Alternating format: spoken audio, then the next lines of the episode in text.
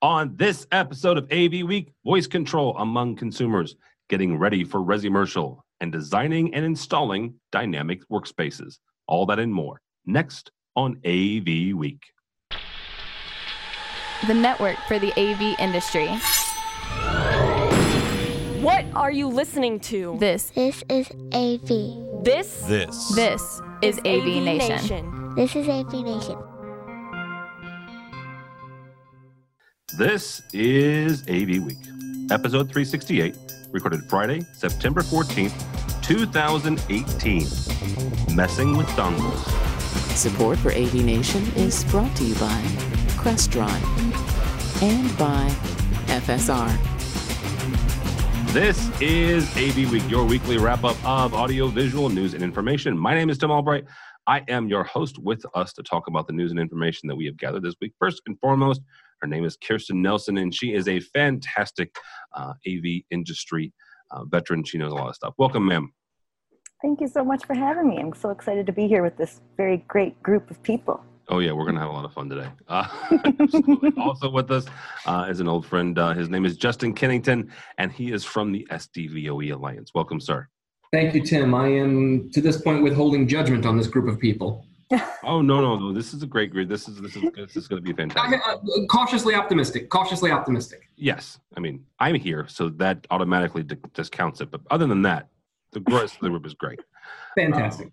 And you've already given us a bad impression on our on our new guest, who has not been on yet, but she is uh, also fantastic. Her name is Caitlin uh, Orsini, and she is from Plantronics. Welcome, ma'am. Hi, how's it going? Good. Good to be Thanks here. So much, Yeah. Thanks for so much for joining us. Uh, all right. So our first uh, story this week comes to us from CMO.com, talking about a new study uh, concerning consumers and voice services. The study surveyed a thousand homes with smart devices uh, and voice services. One of the findings was that 31% of those surveyed used voice services for smart home control, which I find fascinating. Colin Morris from Adobe Analytics said in the article, quote unquote, technology trends come and go, but we think voice is here to stay. Uh, I would actually echo that. Kirsten, we'll start on you uh, with, with you on this. What does this consumer adoption mean for the AV industry as a whole? Uh, yeah, I like that you said I would echo that when you're talking about voice. Oh, That was That was pretty intentional, but thank you. that was clever.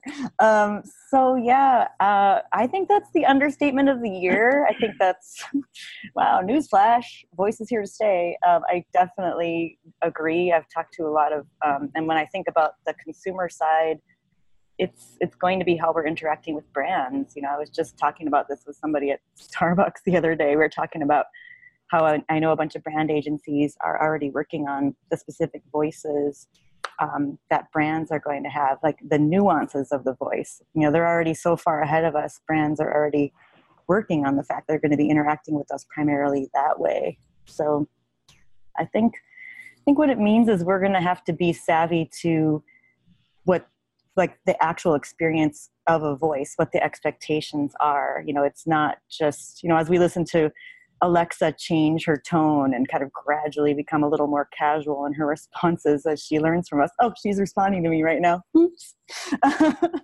um, I think that uh, we're going to have to be cognizant of that as we're doing commercial installs too. Like, what does this voice have to sound like? What does it have to recognize? What tasks does it need to manage? But moreover, what how do we identify? What does that say about the space we're in? like does it need to sound like hal when we're at microsoft does it need to sound you know it's just kind of a it's about the vibe that the voice is creating All right, that works. Um, Caitlin, from, from your standpoint, but being on Plantronics, I'm going to ask you about manufacturers. What does it mean for manufacturers as voice becomes not only in, in, in residential, but also as it moves into commercial? What do manufacturers need to know? Well, you know, I mean, we're really interested in this space, uh, particularly how voice is going to cross over into the enterprise, um, be accepted or be, you know, unaccepted or skeptical um, um, in the enterprise. I think in terms of, of you know, manufacturers, I, you know, we're seeing uh, people obviously wearing their headsets in the office, talking to, you know, on voice calls, on video calls. But now there's this new sort of uh, uh, jobs to be done, if you will, if you know that uh, metaphor. Now you can control things with your voice. I think it's always going to be uh, still, you know, delightful when you say turn on the lights and lights actually turn on. I mean, I don't know, from where I stand, I still think that's a magical moment. There's a lot of magical moments to be created. Um, but I will say that voice is very personal. I think back to Kirsten's point, what does it sound like? How does it feel? Um, and there's still a lot of discovery um, issues in this space. How does a consumer know that they can order things online? That that's what I thought was really interesting about this. Um, the study is that you know it's always been oh smart speakers they play music. Yeah, well they're a speaker so they play music. Um, what else can we do with it? Now we're seeing people doing calling, doing shopping. It's just the beginning. Yep. Yeah. Uh, Justin, from your standpoint, either from what what integrators need to know, but also from manufacturers, because you've you've you've done been in manufacturing for several years. So, what do manufacturers need to know, and then how can they help the integrators as they move into this space? I don't know how to solve the problem of these things listening to me all the time freaks me out. I don't have an Alexa. I don't want an Alexa. I'm not installing an NSA listening device in my home. Um, if I'm in a public space, like, okay, fine, expectation of privacy is lower. But I mean, seriously, what we're talking about here is this thing's going to listen to, record, and transmit everything you say. I get it to a big bank of computers, not to somebody who's just like actually mm-hmm. cares what I'm talking about at home. But well, your phone, your phone is already could be activated for that purpose too. So you know. That's that's why I keep a drill in my desk and I just put it right through the back of my phone to make sure it's dead. I didn't. No, you're right. I get it. I mean, could be, could be, but here's devices that are like designed to be, right? I mean, at some point, I'm going to have to trust that somebody who made this phone isn't, you know, trying to spy on me through the back door. If they are, that's a sort of massive trust violation, and I'm sure they'll get in big trouble for it one day. Hmm. Uh, but these devices are designed for listening, and they're providing a service. Like it's of value. I don't question that.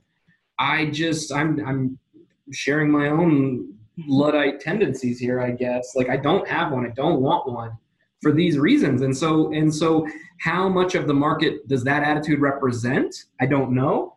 And and if it's significant, how in the world the manufacturers attack that problem? I sort of can't uh, imagine. I mean, Apple's approach is part of it, right? Again, this, there's there's trust here. I'm trusting that the system works the way I'm told. But you know, Siri only listens when I'm explicitly talking to Siri. Mm-hmm.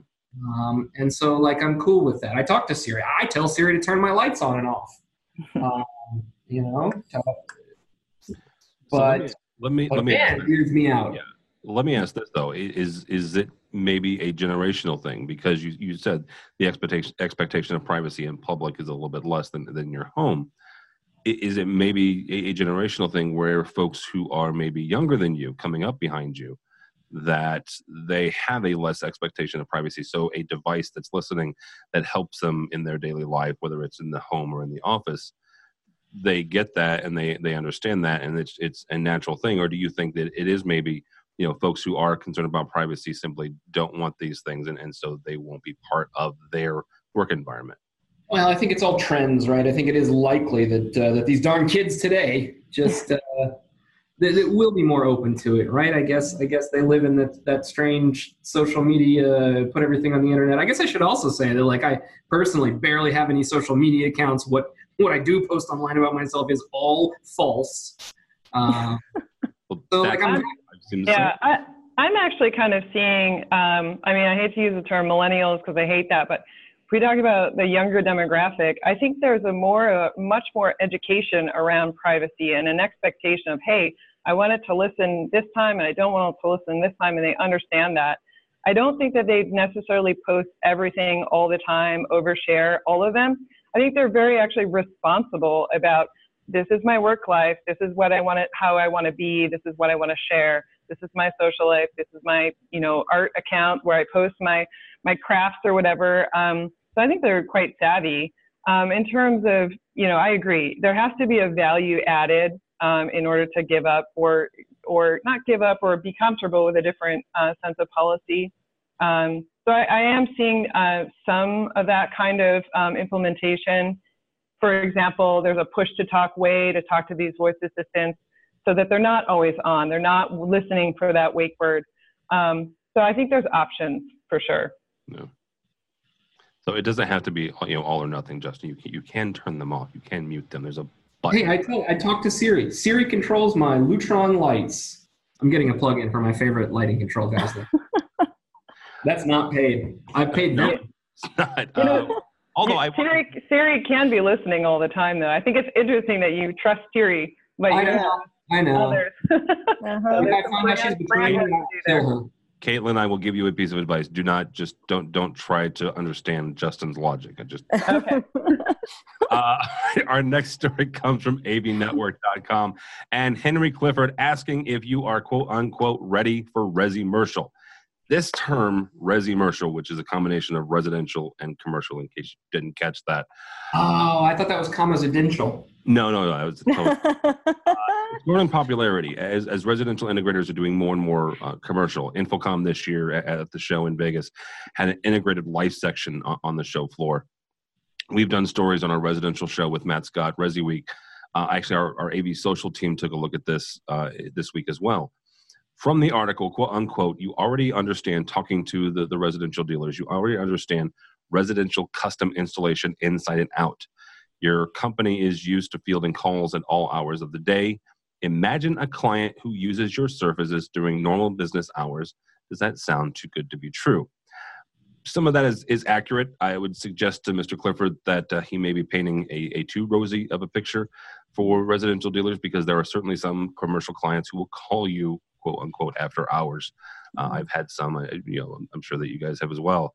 Uh, Caitlin, I, I want to start with you on this what sort of hurdles as as these folks get into do they have to overcome when they're looking at what has traditionally been you know just the homeowner and and their home and they start moving into the office and the work environment Yeah, you know, I think it's quite interesting from my perspective because I've typically worked with or thought about uh, mobile workers um, who are taking calls from their home, who are taking calls from the airport. And I find it interesting um, to see now, oh, you know, it's an open office, it's, there's more noise. So I think um, from our perspective, you know, understanding how you make the audio quality uh, hold up in, in environments that, that are common at home and on, on the go, but now are going to be more common actually in the office itself. Mhm, makes sense justin how would you advise a residential dealer uh, wanting to get into commercial I think it's it's funny that you asked the question that way because as I read this article about resi-mercial spaces, I thought to myself, first of all, the, I mean, these spaces are real, right? This trend is real. I don't have any questions about that.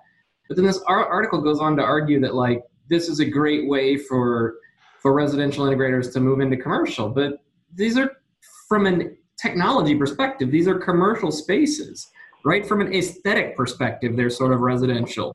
But you know, oh, people want to bring their own device and use an iPad. Like, yeah, because they do that at home. And yes, that's possible in the commercial environment, but only using commercial level technologies that are prepared for, you know, 30 people in the room trying to use an iPad to display at the same time. And the list goes on. It's like, the, there's nothing that residential prepares for you for in commercial, uh, in resi-mercial, that it doesn't also prepare you for in commercial. There's no difference. So, to your question, um, I think what I guess they need to prepare for is a, a different mindset of customer, right? Somebody who's more focused on, uh, hopefully, on sort of measurable business results, on, on specific kind of broad requirements that are hopefully scoped by by thinking about all of their different users whereas a residential environment is much more about one user or one user and their family um, and and these very specific very custom environment that they want. Um, there are certainly different technologies that you need to be familiar with. I mean some of the basics are the same like how you how you distribute wired video. The technologies in commercial and resi are kind of overlap a lot but again like like how to how to do wireless video. I mean, an Apple TV is a fantastic device at home for hooking up your iPad wirelessly to your TV. Um, but anybody who's ever tried to put 50 or 100 Apple TVs on one corporate network uh, quickly learns that there are just there are just problems that Apple TV never set out to solve uh, with that. So, resi-mercial seems like an irrelevant middle step Um, and if you want to get into commercial, then you need to go learn about what are the needs of commercial clients, what are the needs uh, of those spaces, and what are the technologies that fill those needs. Now, the good news is you have a leg up, you know, from somebody off the street who doesn't know those technologies at all because there's overlap. Yeah, and actually, Kirsten, that's a question I was going to ask you. What is the overlap? What translates well between these two spaces? Well, yeah, I think it's funny because I think the real opportunity here that he kind of could have really dug into is co-working spaces, right? Like this is really what he's talking about is co-working spaces. All these people who think they can open up a storefront and put a bunch of desks in it and then a bunch of couches so it feels like Google and people will come here and work, you know, and it's just it's always that aspirational thing. I think the only part that makes it residential is that oh, we've got a sofa and a ping pong table. But um, you know, I, I read that somewhere in here. Oh yeah, exactly. Everything's going to be on tap. But um that's the essential. And if you can get that cool uh, that uh, coffee machine that comes out of the counter that you can control with the Crestron control panel, then that's the future.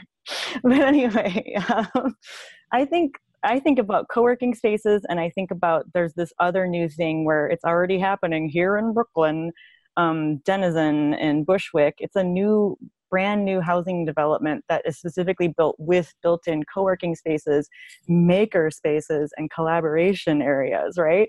So it's already built for the hi you work from home crowd. Um, now you can live work from home. And i think that's kind of where the cool stuff could be happening with this um, if you're going to get into commisidential commisid i like that better than resimercial um, that's that's much more that's much more blocky to say though. Yeah, it's it's kind of fun though.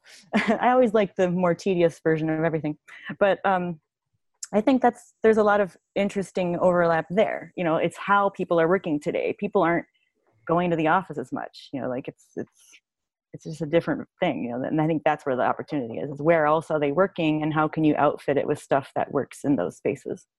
Yeah, absolutely. I thought right. I thought another interesting point there was they talked about um, the goal of of sort of hiding the technology um, yeah. and and and making it more comfortable. Um, personally, you know, just just from my own background, if if it works well, if your technology works well, it will definitely be invisible. It doesn't really matter if you can see it. If you don't mm-hmm. have to fuss with it and change the cables a whole bunch, you know, that's really what makes it disappear uh, more than anything else. But but we personally, I mean, at, at Plantronics, our uh, I will tell you, our office looks a lot like those pictures. Uh, we have couches, we have mm-hmm. an aquarium, we have waterfalls, and I will say one of the things is is it just gives you a different vibe. So you you have this different energy. To your point about you know I work from home, but I'm not at home because I do think working at home you're in kind of your own space. When you're working individually but together there's a sort of like you know different vibe that i think is really important to to workers yeah, absolutely all right our last story here comes from us from our, our friends over at av magazine uh, about coca-cola's new integrated workspace transformation and how the soft drink company developed their headquarters in south africa to uh, provide seamless data sharing uh, manage managing meeting rooms and scheduling uh, from the article quote unquote flexibility was key when designing the spaces and deploying the technology throughout. Justin, I'll start with you on this. Um, what what should integrators understand about this new workspace? And we kind of already talked about it in, in the last in the last article. But what these new workspaces, whether it's it's the the co-working spaces that that Kirsten talked about, or it's new offices with waterfalls, what should un- integrators understand about these new flexible workspaces? I mean, there's there's nothing new under the sun, right? talk to your customer, find out what they're trying to achieve uh, from a functional perspective, right? It's not their job to know use this box, that technology, or other, but but how do you want to work? What are the problems that you have today? And then it's your job as the integrator to to identify the the, the technology solutions, the product solutions uh, that can make that happen. Whether it's a, a fully integrated workspace transformation or a co-working space or just a plain old 10 person conference room because i think people still use those sometimes um, you know understand the problem that someone has and solve that problem right? That's that's how you make any business successful. Absolutely. Kirsten where can integrators bring the most value when it comes to designing and, and integrating these spaces? Yeah i think when we talk about you know what it means to collaborate when you're trying to do a good integrated workspace. Um, everyone always uses the word seamless, but everyone uses that in like a million different ways, and I feel like we're still not quite there. I I think for me, the most important thing they can bring is access. Like, so when you walk in, well, first you can walk in because you know the meeting room's available, and then you know all that stuff where I want to access per, a particular kind of media and show it a particular kind of way, interact with it a particular kind of way, without having to think about it. You know, like Caitlin was saying, like let's keep it invisible, let's keep it effortless. But I think access is really the thing. People want to be able to get everything that's on any device or you know on a server beyond the room um, without having to think about it or plug something else in. And I I kind of wonder if we're there yet. You know, I've been talking to a few integrators, um, one in particular that has a demo room where they can just walk in and push a button and their laptop is recognized and then instantly goes on the screen. You know, this can happen. Um, I just wonder, but, but I think their clients constantly walk in there and go, "You can do that," and they already have the technology to do it, but they never do it. So it's just interesting. I think we're still kind of we're still messing around with a lot of dongles. I, I kind of like that as a catchphrase. I like that. That's my Uh, show title, Tim. yeah, yeah.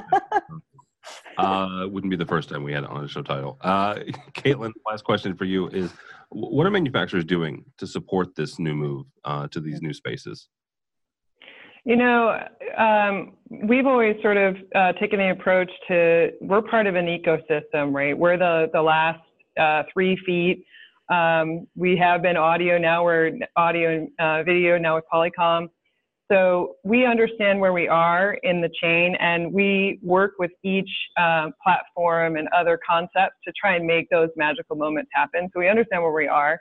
To Kirsten's point, you would think that pushing a button and starting a meeting is relatively straightforward, but there's a lot under the hood that needs to be done, and you know, it, we call it's kind of a messy problem. Um, so we're right in the middle of it. Uh, you know, looking at each problem, working with each partner. Um, to be able to to enable those those great features. All right. Uh, speaking of, of meeting spaces, we actually have a webinar on this in a couple weeks, um, September 25th at 1 p.m. with my buddy Mike Shen, Victoria Ferrari, and Ernie Beck. You can set up for that on our website. Folks, that has been uh, our show. Thank you so much. Miss Kirsten Nelson, uh, how can people find you? Um, you can find me mostly for the articles I write for avixa.org these days. It's the best way to find me. All right, very good. Mr. Justin Kennington, how can people find you and or the SDVOE Alliance? Uh, you will find the Alliance at sdvoe.org or at sdvoe on Twitter. All right, and you already said you don't do social media, so don't bother. Yeah, totally. Don't bother looking for Justin there. Uh, Caitlin, thank you so much, ma'am. You- You've been been a Thank pleasure you. to have. Uh, how do people find you or Plantronics? Uh, you can find me on Twitter uh, at Caitlin underscore Orsini, um, or you know come on by our Plantronics uh, website um, and uh, send us a message. Right, very good. Um, my name is Tim Albright. Don't follow me on the Twitters. Uh, at this point, I'm still Bears lost to the Green Bay Packers uh, a week ago, but you can go by the website avnation.tv, avnation.tv. You will find this program and a host of others. I mentioned two of those you can find. One is our weekly look at the residential space with my buddy Matt Scott hosting. Uh, Social posted a new one this week where they looked at at Resi-mercial, one of the stories we did this week. Uh, also, while you're there, check out our underwriter section. Uh, these are the folks who s- support us and help us financially, help us bring you AV Week and all the others. SDVOE Alliance is one of those. So we thank them for their support. All that and more at avnation.tv, avnation.tv. Thanks so much for listening. Thank you so much for watching. That is all the time we have for AV Week.